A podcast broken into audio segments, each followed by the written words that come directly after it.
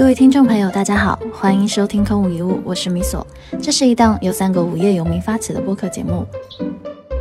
这一期的播客主题呢，我们可能要聊一个最近比较热门的话题，因为正好考虑到小白就是清华的学生，那么我不知道小白最近应该有了解过这个你们学校的清华女生跳舞这件事情引起了轩然大波，然后也让很多人去对清华发出了一个质疑声，就觉得哎，高等学府怎么女生跳舞这个行为好像不太雅。嗯，就我也看了那个视频，然后我不知道你们就是看完视频之后是什么感觉？对，嗯，可能不了解的听众大概说一下啊这个事情的背景啊啊，大家可以到 B 站上去搜一下清华校庆舞蹈，应该第一条就是这个，嗯，是每年四月份的最后一个周日，嗯，那都是这清华的这个校庆日嘛。那校庆日，我们的各个文艺社团啊，都会在里面做些活动，然后也会办这个大型的这个晚会。对，像今年的这个晚会就就邀请了李健嘛。好，那个时候我正在上海，就非常的不开心，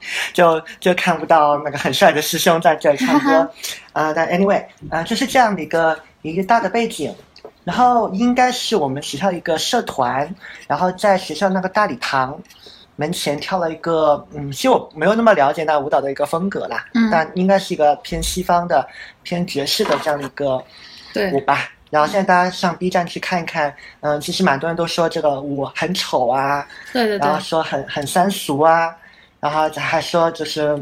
中国的高等学府怎么审美能力那么低下啊？反正大家就看看那个，看那个弹幕，看看那个评论，就就知道了，大概是这么一回事儿。嗯，然后嗯。那个现在也有一些媒体也在报道这个事儿嘛，然后大家也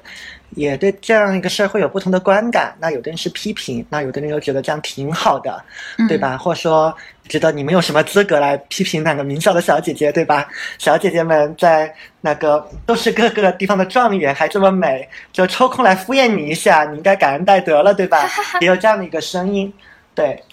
嗯，然后这个话题其实是我我抛出来要聊的。嗯，当时的原因是在于，呃，我会发现我第一次看到这个事情的一个感受，好像跟大家感受会不太一样。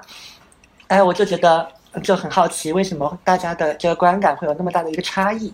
哎，我就觉得这会是一个有意思的话题，而且再加上毕竟是自己的一个母校嘛，我觉得会有更多的可以提供更多的背景信息啊，是出于这样的考量，我觉得可以拿出来聊一聊。嗯，我当时第一眼看到感受，其实，哎，说实在的。真心的感受就是，我操，这什么鬼 啊？对，啊，然后 呃，但但我仔细看了一下，又觉得好像是，嗯，因为我本来也喜欢看文艺作品嘛，所以嗯，第一反应确实是这样。但再细看一下，又觉得嗯，好像是他那个拍摄很拙劣，因为它是个短视频嘛，嗯嗯嗯，啊，就是很随意的这个拍的角度也不讲究，而且那个画面很糊，然后我就觉得好像这个丑可能跟这个拍摄手法有点关系。对对对。嗯，然后我紧跟着的一个一个感受就是，哎，没想到我们学校终于来了一个，就也有那么不正经的一课。但我的这个不正经是觉得是高兴的那一种不正经，因为我一直觉得，呃，我们学校的校风有的时候会觉得过于的严肃了。哎，我会觉得还蛮蛮蛮惊喜的，好像多了一点哎不一味不一样的小意外。然后可能第四重感受就是我看到。那个弹幕和评论的感受了，呃，我是觉得有点太刻薄了。这如果你只是批评这东西丑啊，包括说啊衣服感觉廉价呀，这个我我觉得这个还好啊。但里面有有些东西在我看来是上升到人身攻击了，啊，所以我的感觉有一点刻薄。嗯，这个差不多就是我的当时的第一个感受吧。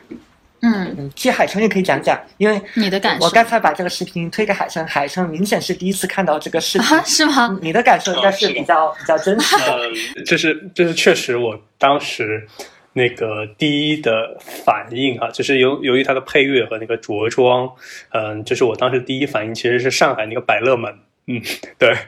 因为它那个其实挺复古的，就是那种就是。上个世纪的那种状态嘛。嗯，但我确实会觉得评论好像对于这个东西的恶意还比较多。就是我虽然第一次看这个视频哈，但是小白之前给我同步过一点信息，就是说它好像是一个类似学生社团，它并不是一个类似什么就是什么校庆的文艺汇演。那我觉得这件事情就是说，我其实刚刚脑子里面想的是这么一件事情：就假设它不是清华，而是耶鲁或者哈佛，然后一堆姑娘在跳这个，那很可能跳的不好，那大家就可能换一个解释，就是说类似呃。虽然好像这堆姑娘跳的不是很好，但是我们尊重文化的多样性，然后我们看清了，哎，其实主流还是很好的。就是我会发现，其实这件事情是可以有很多解释方面的，就是它有非常多的解释角度。就是你想去说，哎，虽然这个东西客观艺术造诣不是很高哈，那。也可以说就是类似文化有多样性嘛，就像小白说的，就是清华可能之前给人感觉还比较正，那这个时候多了一些不一样的东西，这个是可以作为一个比较正面的讲法。当然你想说三俗也可以，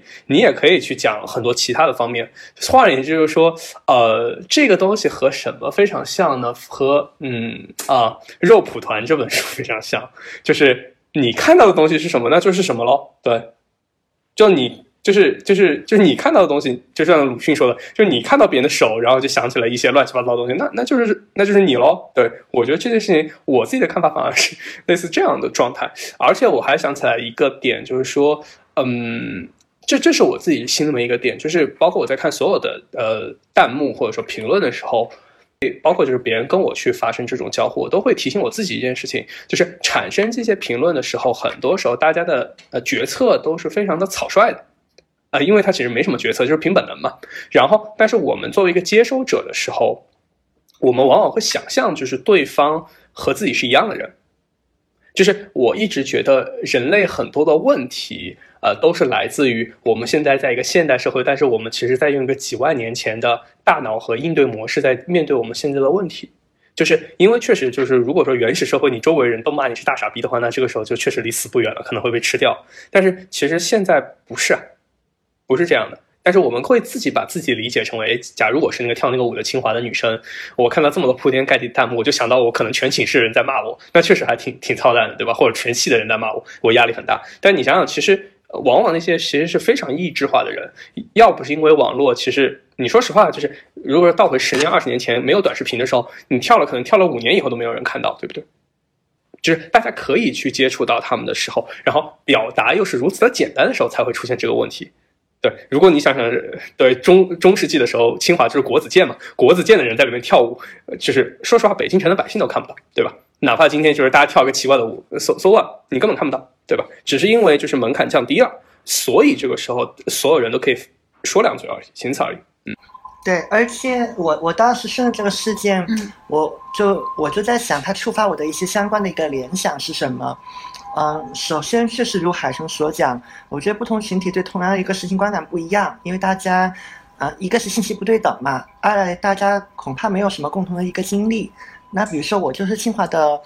毕业的一个学生嘛，而且我参加过这个艺术团，呃，我也知道艺术团。过往的一个风格是什么？所以有些评论在我看起来就我不会跟他们有类似的感受。比如说，他们就说你为什么不能跳得高雅一点？比如说我刚刚看评论啊，为什么不彰显一些民族艺术，来跳跳民族舞啊什么的？其实往年我们真的是跳的民族舞，跳汉舞，而且这个就是这个就是清华的一贯的一个一个传统，就是非常正嘛，就是他要跳什么民族民间舞，或者他要来个什么汉服大赏，我都觉得很正常，然而也没有什么意外。感。对对，然后我们作为园子里的学生去看了那么久，你也是某种意义上来讲，你也会觉得蛮蛮无聊的。嗯，对，而且，嗯，我看那个视频的时候，我的感觉就是你在现场看感觉会很不一样，因为现场你是作为校友回去嘛，就就是你人整个就是很开心的，然后你又是在大礼堂的门口跟着校友。啊，老校友和新校友在一块就谈笑风生的那感觉，呃，说不定现场你还会一块加入进去跳一下呢，对吧？而且它那个持续时间也不是很长，嗯。嗯，总的来说，你真的在那个氛围里面，你不会去联想说，哇，这个东西 low 不 low，这个衣服好不好看，对，这样子。但但我也不不能指望别人会有这样的一个感受，因为大家本来的这个背景就是不一样的，没有这个共同的经历，啊，所以这一点我觉得到到正常，我也觉得不意外。呃，我我会比较在意的是，啊，大家的这个批评啊，就我刚才在，我我在在 B 站上刷嘛，我觉得有些人的的这个评论，我觉得其实挺中肯的。比如说他他如果只是表达他觉得这个我俗气，嗯我觉得没什么问题，因为这是你个人的一个观感和观点嘛。那有的人他甚至提的会，在我觉得还挺有建设性的。他说这个舞不应该放在阳光下跳，嗯、他如果在舞台上有那个灯光的配合，有这个布景的配合，它效果会更好。那在阳光下，它就是会显得俗，那个材料会显得非常的廉价，没有质感。嗯啊，这个在我看来其实是一个蛮好的一个反馈，至少我感觉是没有什么恶意的。但我刚刚看到有一条，我就觉得很好玩，就是属于一半，我其实挺赞同，或者我觉得他这么说没什么问题，但另外一半，嗯，里面就夹带了一些很值得玩味的内容。我念一下这个评论啊，他说啊、不是针对学历，不是针对名校，不是针对特殊行业，不是针对服装，不是针对个体，不是针对个性化，不是针对亲民，不是针对对立，不是针对女性，啊、也不是针对舞种。然后他的看完的感受嗯。说俗不可耐，毫无美感，啊、浮夸轻佻，矫揉造作，啊、没有内涵，丑态尽现，啊、我猥琐放浪。对，然后后面还还有一些其他的一个东西，呃，我觉得有一些是好像没什么问题，或者说你要这么嗯。觉得，我觉得也 OK，因为本来审美就是一个主观的嘛，它就是你的一个主观的嗯。感受，嗯，但是里面的有一些，比如说啊、浮夸、矫揉造作，然后丑态，甚至他用了一个非常重的词，就猥琐放浪，嗯。啊、我觉得这个就很值得玩味了。嗯，我我其实很想听一下你所的一个感受，因为你是一个女生嘛。嗯对呃如果假设你是这个舞者，或是你是，嗯你就作为一个普通女生，你看这个评论，你会有怎么样的一个感受？嗯，其实说实话，虽然你亲是这样，我这其实也有这样的一个呃情况，当然不至于说，呃，嗯就就没有这个嗯这种什么穿着亮片啊什么，这些都是我们现在能在网络上看到的嘛。其实嗯从我自己回忆起来，我们也有一些那个像文艺演出啊之类的。那么你跳过吗？呃，我我没有跳过，但是我不排斥。为为什么不排斥？就是我之前最早的时候，我是很喜欢像爵士那类的舞种，那么它就要求你的女性的肢体的，比如说关节的灵活啊、柔软啊，包括说你需要有一些很很性感的动作，它去彰显你女性的特质嘛，对吧？那其实我个人是，其实从那个我们初中、高中就有类似的这样的一个。呃，就是文艺演出就会有这样的一个学生去做这样的一个展示，而我们的老师其实他并不说，他并不是说你一定要什么正规的吹个笛子啊，然后弹个古琴啊，这个才叫文艺演出。他其实也鼓励我们多元化的，不管是你你包括中方的或者是西式的那种呃文艺演出、艺术形式等等，其实他都是提倡的，而且。我不知道为什么大家对于这件事情会有比较苛刻的这样的一个评论，包括我看到评论当中有什么越南猴、群魔乱舞、牧羊犬什么什么之类，就是还有包括东莞洗脚妹，就是这个嗯，这个评论的恶意其实是有一点点过度了，我觉得不是有一点点啊，我只是说，呃，单纯从我视角上来说是比较带有人格侮辱性了已经。那我自己作为女性，然后去看待这个舞种，第一反应一定是就是跟小白的当下感受是一样的，他的那个加像素配合着这个音乐啊等等，让我感觉的确不好看。这是这是我认可的哈，就是它不好看。但是呃，当我看到在后面，就是我刚刚在听你们聊的时候，我又我又仔细观摩了一下他们的那个状态。其实我觉得，嗯，它代表的其实是一种大胆和突破。而你说，你说，但凡有大胆的突破的行为的事情，一定会引发争议，这个毋庸置疑。而且我后面在评论区里又看到了一条很有意思的评论，是你们可能当时都没提到的，就是说。他说：“学姐学姐们跳的那支爵士舞，对他们也是爵士舞，是一百年前美国女性解放运动中的一个插曲《Flapper Girl》，就是她的那个叫查尔斯顿舞的轻佻女孩。对，然后查尔斯顿舞它是一种就上世纪二十到三十年代的一个风靡美国的摇摆舞，而它讲究的其实就是充满戏剧性、风格华丽，所以你们看到。”她是就是这些女性可能，呃，用浓妆，然后大亮片，然后金灿灿的这种宝石羽毛的装扮，她要达到的目的就是要让你感觉纸醉金迷，然后让你觉得，哎，姐姐我有有钱，怎怎么样怎么来？而且当时这个舞的，就是当时这个舞种的出现，其实是。讲究的是在经济发展的阶段，然后更多的就业岗位被创造出来之后，女性，尤其是美国的女性，她获得了前所未有的社会劳动机会嘛。那么很多的女性已经不再甘心去早早的结婚生子。甚至是就是禁锢在家庭，它其实是一种新性女性解放的一种展示嘛。而那个时候，女生她为了方便出行，其实是剪短了拖地的长裙，已经露出了脚踝，甚至是露到了膝盖。而这种穿着在当时的社会是引起了轩然大波的，就是嗯，我们会发现说有拿着就是。皮尺量裙子长度的警察 也是在那个时代出现的，所以我不意外说看到这条评论，我想到就是这些女孩作为高等院校，就是所谓的清华学府，它代表的也算是全中国的一个风向标了吧？我们就这么说，对它。去展示出这样的一个形态的时候，一定会引起争争议和轩然大波。那么我们放到那个场景下去再去看这件事情，其实你就会知道，哎，社会上的那些争议其实是不意外的，因为那个时代就是美国女性，她们就是腰杆子挺直了，然后往前走，也也也就是选择了所谓的离经叛道的做法嘛。但是她却把那个女性解放和。就是说，那个女性解放的状态给去呈现出来了，而且她其实是在向社会去宣告，或者说向一个父权社会去宣告一些什么东西嘛。嗯，对。所以我看到这条评论的时候，其实我个人感觉是，他们之所以，或者说这些女生们之所以选择了这个舞种，甚至是选择去以这样的一个方式去呈现在他们的校庆上，我觉得，嗯，言下之意其实也是一种女性想要去做。对抗或者是抗争的一个重要的，或者说我们说启蒙或者是意识觉醒。那么，为什么说中国？就是呃，对于我们当下这个社会来说，因为中国还处在一个经济高速发展的阶段，人们的意识并没有达到说所谓的很超前、很先进，像美国一样觉得，哎，你如果这个舞种发发生在一些哈佛啊、什么耶鲁大学什么，其实大家未必会觉得这个 low。你你换一个洋面孔，你你就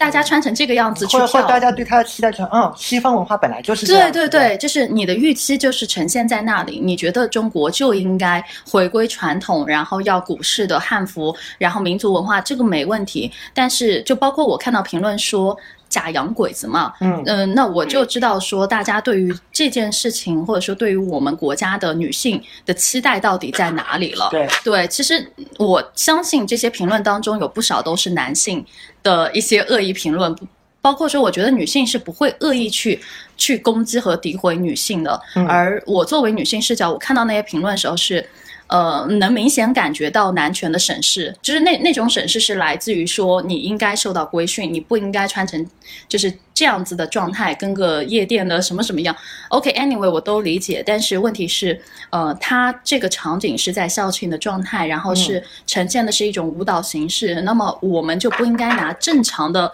呃，我们对于一些女孩的期盼去去看这个场景。我觉得大家应该去分场景去思考这件事情，而且还要分文化。就是说，不代表说中国女性就不能去以西方的一些状态，或者说去柔和西方的一些文化、舞蹈等等去做这样的一个艺术形式的展现。那这个规训在我看来是真的是有一些些的过度了。对，所以我其实是。有一些些为他们感到有点同情和怜悯的，因为我相信，就是跳舞的女生肯定也知道 B 站上有大量这种嗯这种言论嘛。那我不知道对于他们而言，他们的生活是否会因为这个舞蹈的恶意诋毁而有那么一丢丢的，就是发生状态的改变？因为我觉得女性。她其实是内心比较敏感和脆弱的。嗯，那么，呃，我无法想象，就比如说我跳了这个舞，然后别人说，哦，原来就是。嗯，你们这个高等院校，对你们高等院校就是这种审美，然后你穿着暴露，呃，什么低俗、廉价等等。嗯，那我觉得这些攻击到了我身上，可能我觉得说，哎，我们选择这样舞是想要去呃展现一种女性的，比如说解放的形态，或者说希望唤醒更多的女性意识，甚至希望唤醒就是大家对性别的一些思考，但可能到。到了我身上，我看到这些流言蜚语之后，我就会觉得说，我会有两种想法。第一种就是，哎，我要继续 struggle，为女性而去，就是争夺一些权利。但第二种是，好了，那那既然我做了这些事情，我受到了这样的一个诋毁，那我就我就干脆不做了，因为我害怕下一次又会出现这样的一个问题和诋毁，那我就放弃了，我就放弃去展示任何艺术形态上的就是呼吁。那我从此以后可能就再有这样的活动，我甚至会有一些阴影在里头了。嗯。各位听众朋友，大家好，我是米索。如果你喜欢空无一物，不妨考虑成为我们的会员。与此同时，你还可以加入我们的空想家俱乐部，每周可以收到一份有趣有料的 newsletter，每月一次抽奖活动，还有线下活动也会优先获得门票权，并有机会解锁各种神秘惊喜哦。快来点击播客简介的链接报名成为空想家吧。嗯，你说，嗯，他提醒了我一件事情，他的这个描述里面，呃，让我意识到我深层次里面的一个，啊，对这个事件产生共情的一个点。嗯，我一直会觉得我们东方的文化，它是一个，总的来说啊，它还是一个比较强调集体的这样的一个文化。嗯，即便在我们学校，因为清华它就是一个中西结合的这样的一个。这样的一个产物嘛，即便是这样，但我们毕竟还是会受到这个大环境的影响。嗯，在很长一段时间，我都会觉得，嗯，身上的这些标签，包括说你是清华的学生，啊，包括你是理工科的这个学生，呃，有的时候你还会觉得这真的是一个还蛮沉重的一个枷锁，因为这件事情会带，嗯，这些标签它自然就会造成外界对你形成一些很自然的一个期待嘛。嗯，对。那我觉得这个是有时候你身在这个这标签背后，你是经常会感觉到受到很多束缚的。那比如说我我也很想说去参与一些东西，对吧？但你就会觉得，对，哇，我我是不是还不够好啊？比如说我要我要登台去演出一下，嗯，我不是专业的呀，而且好死不死，我我的眼光已经到了专业的眼光那，我知道专业是跳怎么样的。那哎，我觉得我不是专业的呀，我这样会很丑哎。那我我感觉跳不好啊，嗯，或即便我觉得我我能跳得很好，我已经尽我努力，已经准备得很好了，嗯，那我一定会选择一个稳妥的一个方案嘛。就我们学校的风格就是很很正经的呀，对，哎，我想要跳一跳，感觉一些不一样的东西，或我要做一点不太一样的事情，那会不会被非议啊？出格，对，对，就很 就就很出格，就不正经，而且恰好外面也确实这么。这么说我们的，然后你也知道，每每年的一些特定节点，类似北大、清华这样的院校，这个有点重感觉被集中碰瓷的那种时间点，都会去报学校里面的各种事件啊什么的。那这个一定会对你会有一点点的这个影响，但最后造成的一个结果就是，你就不敢行动了。嗯，你你就不敢去做一点什么事情了。我觉得，但但是同时你又会收到另外一种反馈，嗯，不管是周围的人还是一些媒体的声音，都说啊，你既然是。清华的学生，或者说我知道你其实是有很多才华在的，你就应该更加积极的主动去展露，对吧？对对对，你就会有很多的这个拉扯在里面，嗯，所以我觉得在这一点上，呃，这个事件是对我，嗯，产生了很多的共鸣的，嗯，所以我的真实的感受，虽然我一开始那个哇，这是什么鬼，呃，这个感受是真的。啊，但是紧随这个感受之后的，哎，我觉得挺好的。嗯，我甚至我甚至会认为这些姑娘可能她们知道自己跳的没有专业的好，啊，然后甚至知道我我我猜测啊，可能那个活动就是没有什么经费，他们的这个衣服的质量也就这样了，对吧？他们都知道，但即便这样，他们还是愿意在这个还一个还比较公开的场合，在大礼堂门口弄一个显眼的位置。去去做展示，然后来跟表达一下就校庆的这个欢乐嘛。那我觉得这其实应该是一个值得鼓励的事情啊。对，而且其实我还觉得应该补充一点，就是你刚刚是就是我们在讨论个体角度去看待这件事情嘛。那么我我我就在想说，嗯，如果这件事情真的为清华带来了一些美誉度上的折损，或者说嗯让校方都觉得这件事情犹如我清华了，那么未来这样的形式。或者是这样的艺术展现表演，其实他会，我是会比较担心，就是上面就高层会去抑制这样的一个表达，甚至他会觉得，哎，你你们这种舞蹈我们要去过审，那么过审就就跟说，哎，这个不行，然后就不让过审。等等，我我不管你是什么，其实你说这事情是很有可能发生，而且我可以告诉你，呃，我们学校老的传统它确实就是这样，啊，因为嗯，清华它整个的。我我我是觉得每个学校都有它的一个风格，就像每个公司会有它的风格，然后每个国家都有它一个风格一样，它有它值得可取的地方，然后也有它的一些短板嘛。嗯，清华的风格一直都是这种非常非常谨慎，然后非常尊重尊主流的，对，就总总的来讲就是一个非常非常严肃的这样一个一个事情。然后我在学校我们也做社团嘛，嗯，有的时候你经常会觉得，哎，为什么在别的学校他们这么做都可以？我们直接不可以，或是要有有很多审批，要很多流程，就是你要去说明你的这个活动意图是什么，然后审查非常多。对，所以哎，这也这也是一个让我惊喜的地方，就觉得嗯，这样一个好像感觉不跟我们学校一贯的风格不太搭的一个节目，它居然会出现在这个地方，那我也会觉得嗯，好像学校会更开放了一点，它的灵活度更多了一些。呃，所以确实是这样，我我也有会有一点点担心。就是校方会不会因为这个，嗯，就再次把这件，这个原本只是一个很简单的一个表达一个事情，然后加上更多的一个审核，或者说审查，嗯嗯，这个其实是让我会觉得有稍微有点可惜的。嗯，哎，我我我倒还蛮想问那个海城的，因为我刚才突然想到了，就是我看到这个东西，然后我想到了历史当中最喜欢说的就是推翻了中国千年的封建社会，或者是半殖民半封建社会，这样，这是这是我看到的哈，就是在这个视频当中突然脑子里蹦出来的一个词。那我我不知道海晨你对于这个封建的理解是什么？因为如果说我们单看这个视频，它似乎看上去只是一个跳舞。的视频，但是它背后其实在展示一种，就是你面向于中国的整个社会形态，或者说。我们虽然说现在的中国已经是新中国了，然后它也是一种相对比较……大家，大家那个你刚刚说的那个封建，让我感觉，哎，我们还生活在大清吗？对，嗯，对对对，就是呃，我觉得不管是思想的开放程度也好，经济的整个的制度的演变也好，其实现在的中国肯定你跟大清时代的中国没法比了，对吧？那为什么我还是依旧感受到了在思想上的一种？封建性，所以，所以我当时就脑子里蹦出的是一种封建的状态嘛。那么是不是？对对对，我我还蛮想，就是你从那个历史的角历史的角度去去谈谈这个事情呢？对。呃，我们我们先从封建这个词来聊好了，就是因为呃，封建它的整个完整的意思叫做封邦建国。嗯，就是在中国的封建的意思里面，其实最早提这个词应该是郭沫若。呃，其实是按照马克思那一套去套用，就是说，哎，中国有封建时代。但其实如果说按照呃很西方的那套逻辑去研究的话，就是真实的中国说。封建的时代其实只有就是周朝，就是商周的时代，就是分封各个诸侯国。其实从那以后就从来没有封建，从来都是帝国。啊，对，就是你可以理解，在欧洲的时代，就是相当于就是类似什么路易十四啊、路易十五、路易十六的那种高度中央集权的国家。所以我们说的其实封建呢，并不是呃历史上的那个封建，而是想说的其实是，嗯，保守的文化，保守就是在。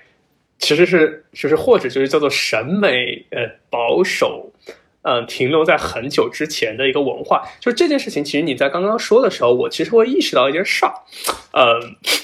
这件事情啊，可我不知道会不会被删帖哈。对，就是你想想，在夜总会，或者说在 KTV，或者说在酒吧里面，呃，包括就是说类似我们换个学校，我觉得跳都大家都觉得好像很可以理解，对不对？对吧？就是这个东西又不会被钉到火星架上，那为什么不允许 清华或者北大的朋友们跳呢？就是其实本质上，我刚刚在想的是，因为其实学校某种程度上是对未来去，就是尤其是顶级院校是对未来去输送一个社会阶层相对高的一个状态，就相当于大家会认为，对于未来社会更高层的一些人，会有一个预期，就会认为他要德要配他的位。就换言之，大家会预期一个在社会阶层相对偏高的状态，他有一个与之匹配的德行，就是这件事情是很有意思的。其实，呃，这件事情就可以往下去聊历史了。就是其实，在嗯，不仅是中国，在东方社会，其实都有一个很典型的一个思考逻辑，叫做好人政治。就是我会认为，这个社会里面的当权者必须都得是道德，就是无瑕疵的。就是不仅仅是功德好啊，他私德也得好。就这件事情其实是很有意思的。就是这件事情，其实你想想，西方其实你想想就是川普啊，就别说川普，你像克林顿，呃，包括就是呃很多像萨科齐，其实他们的私德都是很有问题的，对不对？包括就是就是就是以前开过一个玩笑嘛，就类似说，呃，如果说二战的时候有一个人，呃，天天抽烟，然后天天酗酒，那个人是谁呢？那个人是丘吉尔。然后另外一个人呢，就是瘫痪，然后信巫毒教，然后半身不遂，而且就是还。就是偷情那个人是谁呢？那是罗斯福。还有一个人呢，就是素食主义者，呃，一战的英雄，那是谁？是希特勒。对，就是就是我们会很会很容易的要把一个人去塑造成一个就是公司的都非常非常就是完美的人，他才能配当一个领导者。但其实你想想，人都是人，对不对？就相当于其实大家在这个件事情要求过高了。这件事情我在生活的微观层面是有见识过的，就是。嗯，其实其实你们去回忆一下，你们过往肯定接触过这样的同事，或者说是下属，可能或者是学生，你会发现他们其实某种程度上对他们的领导或者说上司投射了一个理想父母的状态。就他们，就之前是有人真的会跟我说，哎，他觉得他上司私生活很混乱，就是我就心想，这个东西关你屁事，对不对？他只要他只要能解决你的问题就好了。对，其实，嗯，在这件事情上，我想去说的点，反而是从这个点去说，就是换而言之，嗯，大家可能会很容易把一个非常小的地方去关联他的私德，又从私德去投射了一个对大家的一个预期，因为预期不相符嘛，那这个时候大家会产生愤怒。那换而言之，我觉得这件事情很好玩的点，那就是朋友们的预期究竟是个啥呢？对，就是对于呃这些高等院校有，或者就是说。所谓的就是社会偏相对高阶层的人，嗯，他们究竟的预期是什么？就是这件事情，如果说我再切的更细，我从两个呃很微观的点去切，嗯，第一个点就是说，嗯，其实我自己会是这样，嗯，你你们还记得我之前说过的人生愿景之一就是开个烧鸭店，然后有十栋楼嘛，对吧？其实很大程度上我是会被这种预期困扰了，所以我选择了一个另外一个预期。就举个例子，如果我真的去历史学当个教授，然后那这时候我有一些私德上的问题，可能都会被人抓出来。但是你会发现，如果我是那个广东烧鸭店的老板，然后只是爱好历史，觉得就没有人去来抓我，对不对？就是大家啊，我刚刚想起来这个点，就是其实，在儒家的理论里面是君子和小人，就是大家对君子。有非常高的德行的要求，对小人是没有的。还有就是考分了嘛，就我们老说一个一个从来考不及格的人，突然某一天考了六十分，大家会非常厉害，很棒，就是各种夸。然后一个考一百分，经常考一百分人，某一天突然考了哪怕是八十分嘛，都会拉出来一顿骂的那种。对，就是对于坏人太宽容，对于好人太苛责，太苛责。对对对，非常苛责。海城的这个角度让我联想到三个相关的事件。还真的跟这个事情还有关联，我想到现在都搜得到，大家去搜一下北大卖猪肉的那个事件，应该应该是十十多年前吧，就北大的一个应应该是学文的一个学生就出来就做卖猪肉的生意了，而且真的就是从猪肉铺的就屠夫开始做起来，然后还后来还把他邀回到学校里面去做分享嘛，就大家现在去搜到那个新闻。而且，你你搜以前的新闻和现在大家最近的对这个事情的评价，你会发现有了很大的一个变化。就当时就是说，类似你高等，你是高材生，怎么可以去做这么下贱的工作，或者说那么那么那啥的工作？但我们现在看，我觉得做猪肉有什么不好？他做挺好的，做的很好，而且。我觉得如果能够让大家都能吃上放心的猪肉，我觉得这是一个很好的对事情啊。或者说，呃，你你不可比，你不能说这个跟呃去造一个造一个原子弹，或造一个做一个重大的科学突破，就哪个更更高贵，或更哪个更低贱，就本来就不能这么比。嗯那那这是一个我联想的事件。还有两个我联想的事件，这个也是比去拼多多上班强，对不对？啊，拼多多风评受害，嗯，风评受害。嗯，然后然后就是那个袁隆平和钟南山院士，呃，原那个一早一点的应该是钟南山院士的事情，就是说有媒体说那个好像是采访他儿子还是什么，发现他儿子带了是一个爱马仕的腰带，哇，这个就被人骂死了，就就觉得好像你你凭什么可以去？对对对，你就应该清平。对，就感觉好像很奇怪。然后，然后最近的一个我刚看到的一个新闻是，好像我，但我没有认认真去查那个那个事件细节啊。但是那个新闻的标题就是那个类似袁隆平摸豪车，你搜关键词袁隆平摸豪车，然后说什么晚节不保，什么什么的，然后你就觉得嗯。就觉得很诡异，就一，然后我就会联想到很多新闻事件嘛。就一方面你又在说，啊，科学家太苦了，就做了那么大的贡献，却活得那么清贫；一方面人家真的好像过得好一点点，人家买了一个奢侈品或有能力买一个豪车，又要被骂。我就觉得这个这感觉非常的诡异。这样，你所应该最近也会比较理解我在所有做事情的打法。其实我所有的那套逻辑，其实都是一个在往一个就是有十栋楼，然后开沙拉店的一个隐形富豪的逻辑去做的。就是因为我会发现，从现在的舆论里面，这个是最舒服的一套模式。就是我会发现，就是 super rich 的时候，就是你 super rich 到所有人都知道你的时候，你也会有很大的压力。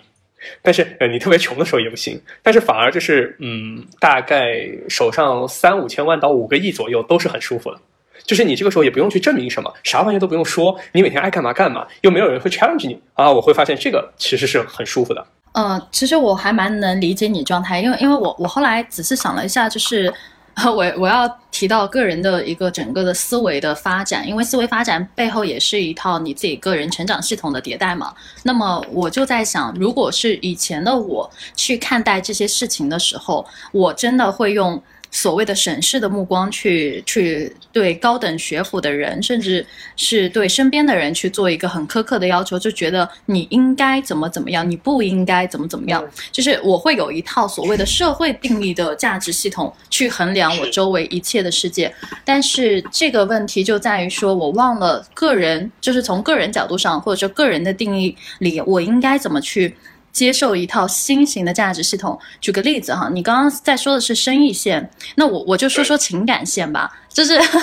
大家都觉得说，哎，呃，你找对象，就这个东西是吧？从来没有见过的。贯穿不不不，这这不是重点。我我想说的是，找对象这个东西，因为它贯穿了一个人的终身嘛，对吧？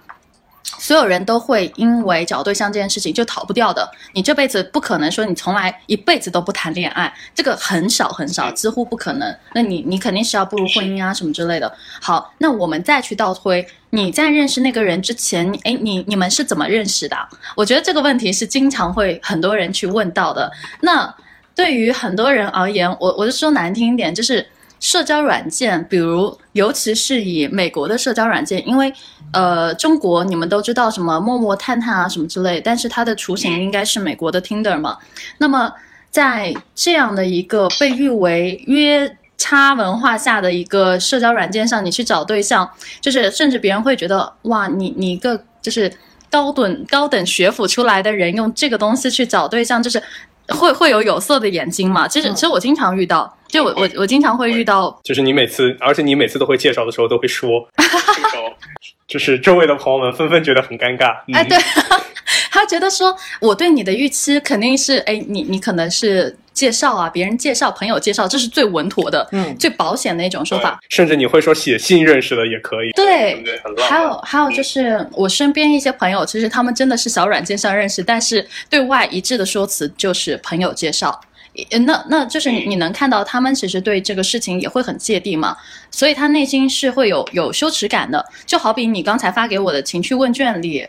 就是那那个问卷当中的调查，就是问你说，哎，你提到这个情趣用品，你是什么感受？我就看到第一个是很羞耻，不好意思，然后第二个就是无所谓，什么没关系，我我可以大方的去说。其实这个问卷设置还是蛮有意思，它。他的这种心理特征的表述，本质上是在影射你对于这件事情的态度。那态度背后是什么？态度背后其实还是你的认知问题。嗯，我之前甚至还专门在 B 站上就专门探讨了，呃，拿社交软件找对象这件事情靠不靠谱，以及这个所谓的这个可信度，或者说你应该怎么去更好的去使用这个东西。甚至我一些就是在美国留学的朋友们，他们给我的反馈是：我靠，你还能这么去玩？但是，你知道吗？就是有人就是我不知道的朋友，真的因为看了我的视频而找到了现在的对象，而且是在 Tinder 上，嗯，就是用了这样的方式，然后去更好的去寻找他到他的伴侣，而且他和他伴侣我都见过面嘛，就是一起吃饭了。后来我们对，我我我们还交流了。其实他一开始也很接地，因为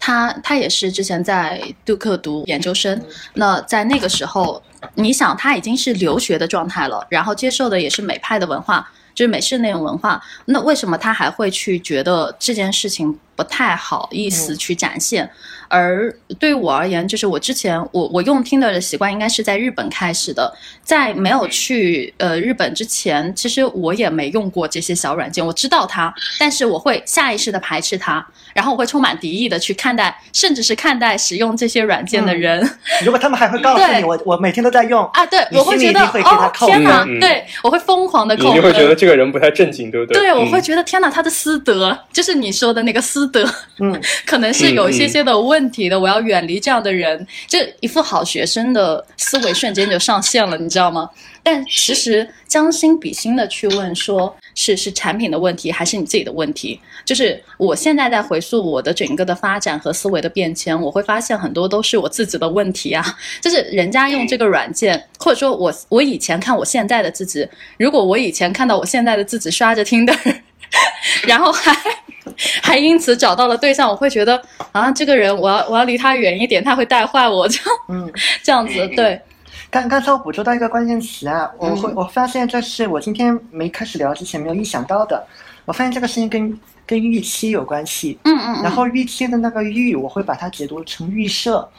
就是我们看那些事情，你你会发现是带有很多预设在里面的，对，那你看看这个预设是怎么来的，这这很值得玩味嘛。然后我刚才在脑子里面就构造了几个思维的实验啊，嗯就我觉得首先要区分这个东西你能不能批评，你可以批评，但是呢，你要想想你是站在哪个立场上，或你是以什么样一个角色在批评。呃，我会发现评论有的人他试图在做一个文化批评嗯这样的一个工作，但如果你真的是要做文化批评，其实它是一个有很高门槛的，对吧？对对因为你得去做很多研究，你得知道它这个，比如说这个表演它的一个上下文是什么，嗯然后这个舞蹈它本身代表对对对什么，然后就不，它这不是一个理论上讲不是一个全民都适合参与的，对它是带有一个专业性质的，那这个就不在我们的讨论范围之内了。那如果你只是在表达感受，其实就会发现你的感受很大程度上是决定于你的一个预期嘛。嗯你嗯预设了，啊、这是清呃中国的最高等学府的高材生，然后你预设了高材生们就应该是对什么什么样子的，然后一旦他们超出了你的预设，你会感到不解，你会感到非常的愤怒。嗯嗯然后我我脑中构造的那个实验是这样啊，刚好这这是那这两天我在看网上一些视频的感受，就还真是艺术圈的。你嗯看一些那个有些就是呃老的艺术家，就比如说是唱歌的，嗯嗯嗯，九十岁高龄他还在唱歌，我可能就在 B 站上看了一个他的一个视频什么的。明白。呃，说实在的，你站在一个非常严苛的一个角度去讲，他唱的就是没有年轻的好了，他气息对对对不稳了，然后音准没有那么好了。但几乎在那样的一个视频下，你弹幕看的都是哇好厉害，然后九十岁唱的比我比我我我妈三十岁肺活量都没有那么好，然后什么你看看人家以前的老艺术家多么多么的厉害，都很都基本上不会看到什么负面的声音。但你就想想，如果他是个年轻一点的，对吧？对。然，后然后他不是一个大家都知道的很，重要的点，对，嗯，对的。然后我就在想，我就在脑补嘛，如果我们是知道这些，他们都只是那个大学里面还只是学生而已。就假设那个老标太太，标题是是，比如说是清华九十九十几岁的老校友啊，，对对对对，或者说提前告诉你啊，那这是那个清华已经。比如说，已经做出了很多贡献的年过半百。小小姐姐，对吧？就是这些人，他们是做了什么什么厉害的事情，啊，对对对，那你会发现，似乎大家对他们都要宽容很多，就会觉得哇，他们好厉害，然后还能顺便跳一个这个舞，然后就觉得哇，还嗯，还蛮棒的。然后这个评价就可能会发生很大的一个逆转。对，而且我我在思考，如果哈，就是这个东西你你去做一个刻意的包装，因为现在我们看来是没有没有做过所谓的刻意包装的，甚至你可以说是有一种偏诋毁状态的包装嘛。因为呃很多人不知道，就是呃网络上其实你们看到的很多的评论。甚至是诋毁的评论都有可能是水军。就是我我买一个水军的团，然后让他们去发布这样的言论，那么整个的评论如果都被这些刷屏的话，那你自动的意识就会被带入，而且会有更多的人是往那个他想要的那个声音去走的。而我当时在想说，如果这个视频哈，他用相对比较高清的呃这样的一个相机去拍摄，而且他在拍摄的时候再加一段介绍，就不是说清华舞团什么群魔乱舞啊，而是说嗯，就是讲解这个背景，比如说是女性解放啊，什么呃二十世纪的那个女性解放的一个舞蹈等等。那我觉得他整个的背景介绍完了之后，甚至是当就当做简介放在那个视频当中，我觉得他的骂声都会少很多。对，如果我再请个水军是夸好的，就说哇天哪，我终于看到什么高等院校严肃学府有了这样的一个突破和创新。嗯，哦，那你就会看到说，就我我多买几条，就几百条这样的一个评论，我让那那些段弹幕全部刷屏，那个时候你就会看到，其实。呃，说群魔乱舞越南猴会少很多很多。对，哎，这个跟大跟大家普及一下，因为我们我们昨天跟那个米舍有聊到这个事情，就因为我们都是非常会的，就在在营销或者是某种意义上讲，我们是具备着操纵声音的这个对对对，我们都知道这个东西就超好超好操作的呀。如果你要往善意的这个方向去引导，对啊，我拍的时候就比如说。着重去拍大家那个自信的这个表情啊，去拍下周围的那观众，然后一就跟着那个音乐的节奏一块就动起来的那个拍手的那个状态呀，然后还要在前面可能穿插一下啊，以前的清华都是这样的，然后放的都是那种非常严肃但也有点无趣的那种东西，然后对比之下，那就现在的清华，那我也可以。往一个恶意的方向去弄，然后踩镜头，我就专门对准身体的一些裸露的这个部位呀，然后是的，故意的弄得很模糊，让大家看不到周围人的一个状态呀。嗯，然后包括我还是去踩以前的清华是怎样嘛，我都去踩那些特别古典的、特别美的。啊，然后，然后把现在这些很丑的一些一些画面，然后拼接在一块儿，然后说什么世风日下呀，然后到礼乐崩坏呀，对吧？往这个方向去引，你会发现同样一个事情，就是这老问题了嘛，就是媒体它是有这样的能力去操纵大家的一个一个思维的。嗯嗯嗯，而且加上我自己是学过新闻的，我尼玛就是我们大学的时候，我们老师老让我们看《华尔街日报》啊，然后看看一些就是呃假新闻。那就是你会发现假新闻，你现在看起来还蛮拙劣，但当时真的是造成了巨大的轰动，甚至是社会效应。呃，我记得有一个事件，就是讲那个报纸，就是嗯拿拿纸做的馒头，好像那个事情在在十多年前还是多少年前，它其实在中国新闻史上还是有一个很大的影响的，因为很多人都相信了这个新闻，但其实这个新闻是假的，是记者为了就是。拿一个什么奖，反正是为了驱逐利益，然后甚至是自己去去搞了这样的，搞出了一个这样的新闻，但真实就是现实的真相是根本就没有这样的一个事情，就好像是说在包子店吃出什么报纸，还是说用呃用什么东西做成报纸，就用用报纸做成包子吧，我忘了，反正就这个新闻我到时候查一下。而这条新闻你看上去就听起来就觉得匪夷所思，怎么会有人相信啊？什么？但恰恰那个时代，这条新闻还拿奖了。我靠，这这个是很，就 是让你看完这个新闻事件之后，你开始对于整个的媒体行业，他们真正能做到操纵人心这个能力，你是真的是很敬佩，很敬佩的。就那个敬佩当然是打引号的，对。所以你看，像现在整个的时代都是。人人都可以成为一个发声者，就现在已经不再是一个媒体官方，然后去作为一个宣传口了。所有人都可以当你一个宣传口。那么我真的要去搞一点什么事情来，其实就像小白刚刚说的，我可以把这个事情往好的方向去引导。我同样也可以看不惯对手，或者是看不惯你清华，然后去搞一些恶恶的东西，甚至是整一些幺蛾子来，让你清华的美誉受损。对。就这些都是可能发生，而且我相信，就是学校和学校之间其实它也存在一个竞争性的。呃，为什么清华和北大每年会去争状元嘛？我我觉得这个事情你你可能会知道，就是呃，我看到评论底下就是北大感谢送什么感谢送人头还是什么来着？就是嗯大概就是说，哦，你清华做了这样的事情，谢谢你们给我北大去输送了生对源。，但但我但我觉得这条评论是恶意满满，因为对我我会倾向于认为这绝对不是北大学生会肯定不会，对对对，啊。对，因为嗯，哎，因为我们哎，我朋友圈还转了一个嘛，应该是二零一一年有人做的那种，就是清华北大拟人，他做了一个 couple，、啊，同人的那个，在同人的那个，然后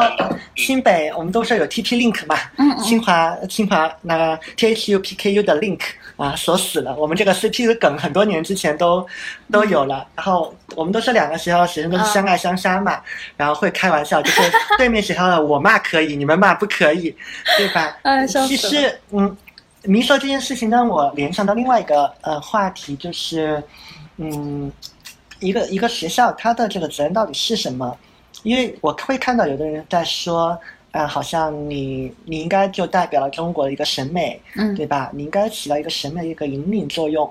嗯，但说实在的啊，我觉得这个要结合这个时代的这个要求来看，就现在的这个时代要求来看，恐怕这件事情不是不是这两所高校第一优先级的工作。嗯至少对于清华来讲不是对，因为它更多是一个理工科的一个院校，那，它需要嗯输出可能更多的是，就也也跟我们的校训有关嘛，对就行胜于言，要去做一些真正实际性的一个工作的，嗯，就至少我觉得在文艺上要代表最先锋、最先进的这个力量，这会是。呃，我们会去欣赏和努力追求的，呃，不然的话也不会有清华大学艺术团这样一个群体的一个存在。对，但但这始终不是我们这个第一优先级的这个工作。嗯，我甚至会觉得，我我看网上大家花了那么多精力在喷这个事情，嗯嗯我我就在想，嗯我我脑中的那个画面是，如果你一年一定要分配十个点再去喷喷北大或者是喷清华的话，你能不能多分配点点去去喷？比如说大家在学术上还不够激进，对或进步太缓慢，甚至说在一些科研上做的还不够好的地方，你能不能把精力转移到那个地方？啊，我我觉得在那个上面有一点刺激作用，我觉得是挺好的，啊。真的在文艺上、文化导向上要去喷的，嗯，似乎不应该喷大学吧，应该喷更多地方吧。对啊，你看现在我们的那个影视作品都烂到什么程度了对，啊？唉，对，这个是文化圈，呃好像更应该承担更多的这样一个责任。嗯，所以我我也会觉得，嗯嗯，呃，我这一个社会事件出来，大家会评价很正常，但老刷好像也没什么太大意思，因为你这样刷完，除了可能把这个事情导向一个更坏的一个角度，比如说审查变得更加严格了，对，然后嗯个性的失产变得更加的困难，然后大家有了更多心理压力。除了这个以外，好像并没有没有办法产生什么样一个正向的改变，因为绝大多数的评论它并不是一个建设性的一个反馈嘛。嗯嗯嗯，那那对于发评论人来讲，你除了宣泄一下、表达一下你的情绪以外，好像你也没有得到什么东西。对，而且我我觉得就是我时代的进步，其实它有有一定的程度上是，首先是思想需要开化嘛。那为什么？我又想到鲁迅弃医从文这个点就？就当然现在说起来，以前真的没有办法理解，后来就是现在，尤其我在日本的时候，是能深刻的体会到，就是说你如果思想不去做任何的进化和改变，你无法去接受你以前不认可的那些东西，或者说你现在不认可的东西，那么其实你是会很容易把自己给限制住，而且你会把自己的路限制住。那我其实今天我们虽然是在讲一个小的缺口，就是比如说，呃，我们在讲清华女生这件事情，但背后影射的是大家对于这件事情的态度和认知嘛。那么我就在想说，包括我自己做咨询 case，经常会遇到很多朋友，还是就是比如说在金钱观，呃，还是会说存在一个很大的障碍，就觉得，呃，他没有一个比较相对比较好的一个金钱意识，然后包括说很多人在亲密关系上，就包括我说的，哎，你用小软件找对象，好像就是羞耻的，或者说，嗯，你对外去呈现这样的一个状态，就会受到很多人的审视，甚至还要就双方串通一下说，就是我们不是在小软件认识，我们是很有介绍认识的。哎呦，真的是，呃，这这些事情其实都真实的发生在我自己身上和我周围的朋友身上。那么我就在想说，如果说你真的通过了这些方式找到了，比如说哈，就说个搞笑的，就我比如说在听的上找到了合作方，那这个这个，我觉得我可以很大方的说出来，甚至是我可能在听得上，哎，也找到了我的伴侣，那也也很好啊。就是我觉得它不是一个软件的问题，就大家如果把所有的视角都针对在这个东西，我用这个东西对或者是不对，哎，我我觉得他这个行为或者说他他的这个舞蹈。合适或者不合适，对或者不对，这个视角就是二元对立去看这个问题的话，那我觉得人的思想是不会进步的，就是因为你看到的永远就只有两面哦，对，那我就用；不对，那我就不用，甚至我还要去去诋毁这样的事情。嗯，那我个人觉得，就是人应该是一个综合的、立体的和多元的这样的一个思维形态下，你才能长出好的，或者说能够帮助你滋养你的那样的一个思维。如果你永远都只是用二元的状态去思考问题，那么你很大程度上会很容易被周围的声音影响，甚至你会很难去有自己的独立思考能力。我觉得这个是我对于这件事情特别特别就是想要说的。就不管呃我们是看一个东西，然后我们下意识肯定有一个感受嘛，那那个感受不管是怎么样的，但是在感受下上来之后，我们不妨再去想一想。OK，我现在的感受是不太舒服的，或者是我听到这件事情，比如说他用小软件刷东西，是让我觉得嗯有点有点就不知道怎么说，对吧？就就甚至有点想要觉得有色眼光开始出现的时候，嗯，那这个时候其实反而应该去问问自己，这件事情还能带给你什么？除了你的感受以外，除了你开始想要去 judge 别人的时候。那么还能带给你什么样的思考？嗯，我觉得这个是你要再多想一步的，而不是只只保留你的感受在内层，然后你就宣泄一下你自己感受，说啊什么群魔乱舞，然后什么日分日下，什么道德崩坏这样子。嗯，我觉得这些都只是感受，这些都只是你你感受之后的一个 judge，就是你你的批评和评判。那在这些东西你都好，你都宣泄完了之后，你不妨再去思考一下。这个东西还能带给你什么样的思考？就好比我们录了这个播客去谈这件事情，其实也是给大家更多的思维去去帮助大家去就是想的更深一步。那我们也只能说是提供我们的视角，因为最后的所有的你们对于这件事情的思考，肯定是是在于你们的自我意识形态当中。对，所以我们能能做的事情就是把自己的想法或者是把自己的视角贡献出来，然后。然后就是客观的程度上去，嗯，去公开探讨一下。对，我觉得这这就是我们做播客的目的吧。对，嗯，那我我们最后要不要再就这个事情，我们各自再简单的总结一下，看看有没有什么还还没有表达出来的这个观点，你们想再提一提？先看一下海城好了，你这边有没有嗯什么要补充的？我觉得没有要补充的，最多就是去做呃一些归纳。我觉得其实在这件事情上。嗯，我能看到的那个问题，其实就是在于，呃，大家有一个预期，大家对于清华的同学有一个非常高的预期，这个预期不一定完全对哈，所以呢，这个时候我会认认为，就是说，嗯，很可能会出现的问题，就是大家会对呃这类人有一些，呃，其实是投射了自己对于嗯，也许理想世界的一些认知，但是，嗯。不一定对方就是天生出生就是来满足你认知的，对不对？然后呢，这个时候会出现一些错配，那嗯，可能因为这些问题发生了一些冲突，但我觉得其实是嗯，逻辑上大可不必的。我其实想表达，其实就这么一个很简单的点。我想，我最后想表达的几个点是，呃，第一，所谓道，因为今天你所提到道德嘛，我觉得道德这个东西它是流动变化的。而且我我一直都相信认为说道德是用来律己的，而不是用来去要求别人的。对，嗯，那这也是对我自己一个始终一个警醒嘛。然后在嗯具体到这件事情上，我觉得值得玩味的一个点是，我们如果完完完全全站在为我自己好的这个角度，就是人家这个事儿其实跟我没有什么关系嘛，他们被骂或或怎么样，他他的好与不好，然后大家怎么着，其实跟我也没什么关系。但如果大家真的是站在完完全全为自己好的角度来讲，你应该想象从这个事情上你能，你能学到什么样一个东西？嗯，那这个我可以提供一个打样嘛？那至少在这个事情上，我觉得第一，嗯，大家可以有发现美的眼睛，我至少会非常欣赏，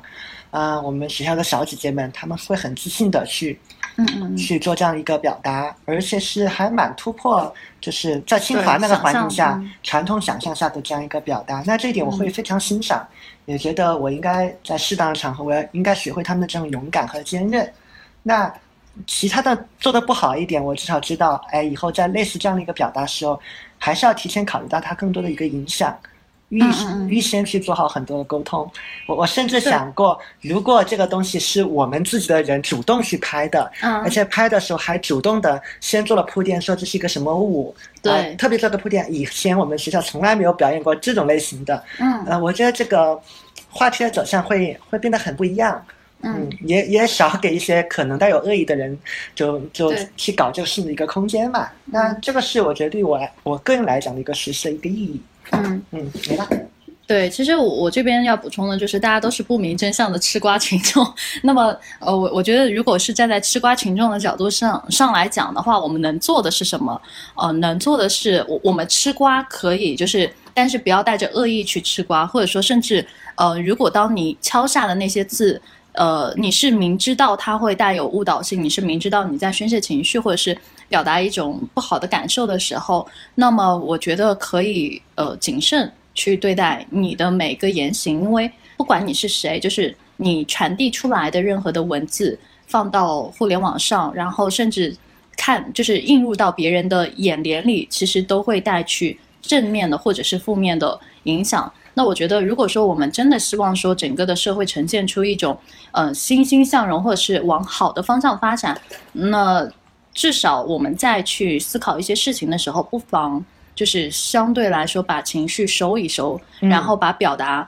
稍微就是不要太恶意的这样的一个传递，这是个人角度、吃瓜群众角度上，我觉得是能做的。而作为一个非吃瓜群众，也不是说非吃瓜群众嘛，就是说作为一个你自身而言，作为一个个体，那我觉得就像我刚刚说的，看到类似的事情，哎，是否能够在情绪之后去思考这个东西，我到底还能看到？哪些层面？这就是我今天提到说，为什么我们要做这档播客。然后，如果我们单纯的去讨论说这个清华的女生跳舞对或者是不对，哎，是不是好的，是不是不好的，是不是不妥的？那么这个话题其实它的意义也仅限于二元了。嗯，我是希望有更多的视角，让大家去不光是对这件事情吧，还有就是社会上很多很多的事情，然后去用一个更深刻的，或者是更想的更深的一个态度去。去对待我们周围发生的一切，包括为什么我要延伸说，哎，就是比如说海晨说那个经济赚钱这件事情，包括为什么我会延伸说，哎，找对象用小软件这件事情，其实这些事情都是可以迁移的。那么在迁移的状态下，你们不妨去想想，当你们听到呃我们这些事件和表述的时候，是否能带去一些新的思考和启发？这个也是我希望提供的一个视角给大家。对。嗯，好了，没了。我最后再补一句吧，因为我会非常在意这个事情。如果大家都经常说这网上的暴力越来越厉害，然后互互联网的这个 互联网的整个整个生态变得越来越恶劣，嗯，然后这个环境的戾气越来越重。那我觉得至至少可以自从自身做起一个点，是多做一个建设性的人，而不要做一个破坏性的人。嗯，这个点很准。你的负面情绪，我觉得可以表达，你的感受可以表达，当然可以批评。所以我从来不觉得，嗯，因为这是清华的。然后大家是所谓这些都是漂亮的小姐姐，然后都是都是状元，然后你们就应该宽容她。我觉得这个也不对，他们可以被批评，对对。但是我觉得希望更有建设性一点，对。而且大家手上既然有了这个媒体的发声武器，我觉得对出手的字还是要更加审慎一点。啊，你可以你可以说我觉得不好看，我觉得这个不庄重，嗯，可以。但是我当你敲下我觉得猥琐放浪。啊，我觉得这个就是有点过了。嗯，对。而且实际上，而且实际上，当你跟人跟一个人说，我觉得你的舞非常的猥琐放浪的时候，其实你也没有给人家一个进步的空间。对，还有洗脚妹那个，就是这种话，如果让他在线下对着那些姑娘说，嗯，我我很好奇他能不能说得出来。应该是说不出来的。哎，对，我觉得海生这个标准很好。如果你线下说不出来的话，呃，请不要也在线上这么说。对对对，嗯，